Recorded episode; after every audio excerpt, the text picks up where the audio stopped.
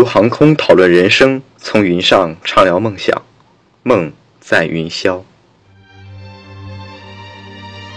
在人类对制造飞行器有了大胆设想和技术支持后，莱特兄弟第一次将理论与实际完美结合，创造出飞行这一与地心引力抗衡的奇妙概念。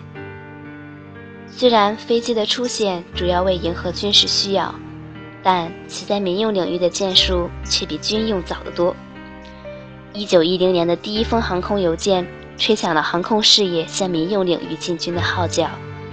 但与此同时，天空仍然被豪华的飞艇广泛占领，游轮的黄金时代也对新生的航空事业造成了一定冲击。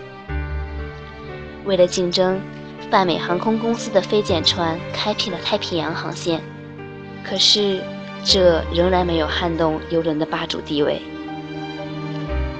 一战结束后，随着飞艇逐渐退出历史舞台。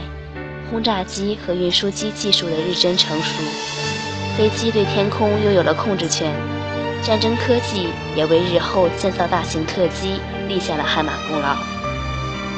道格拉斯公司的 DC-3 便是当时成功的典范，这是第一款现代意义上的客机，拥有更大的载客量和舒适性，票价也逐渐降低到了普通民众能够接受的范围。随着更多的航线开辟。天空逐渐变得喧闹起来。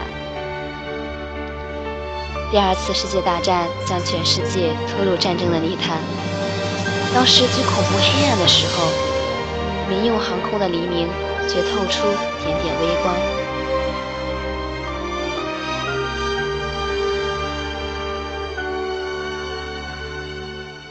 本节目由百度空中浩劫吧赞助播出。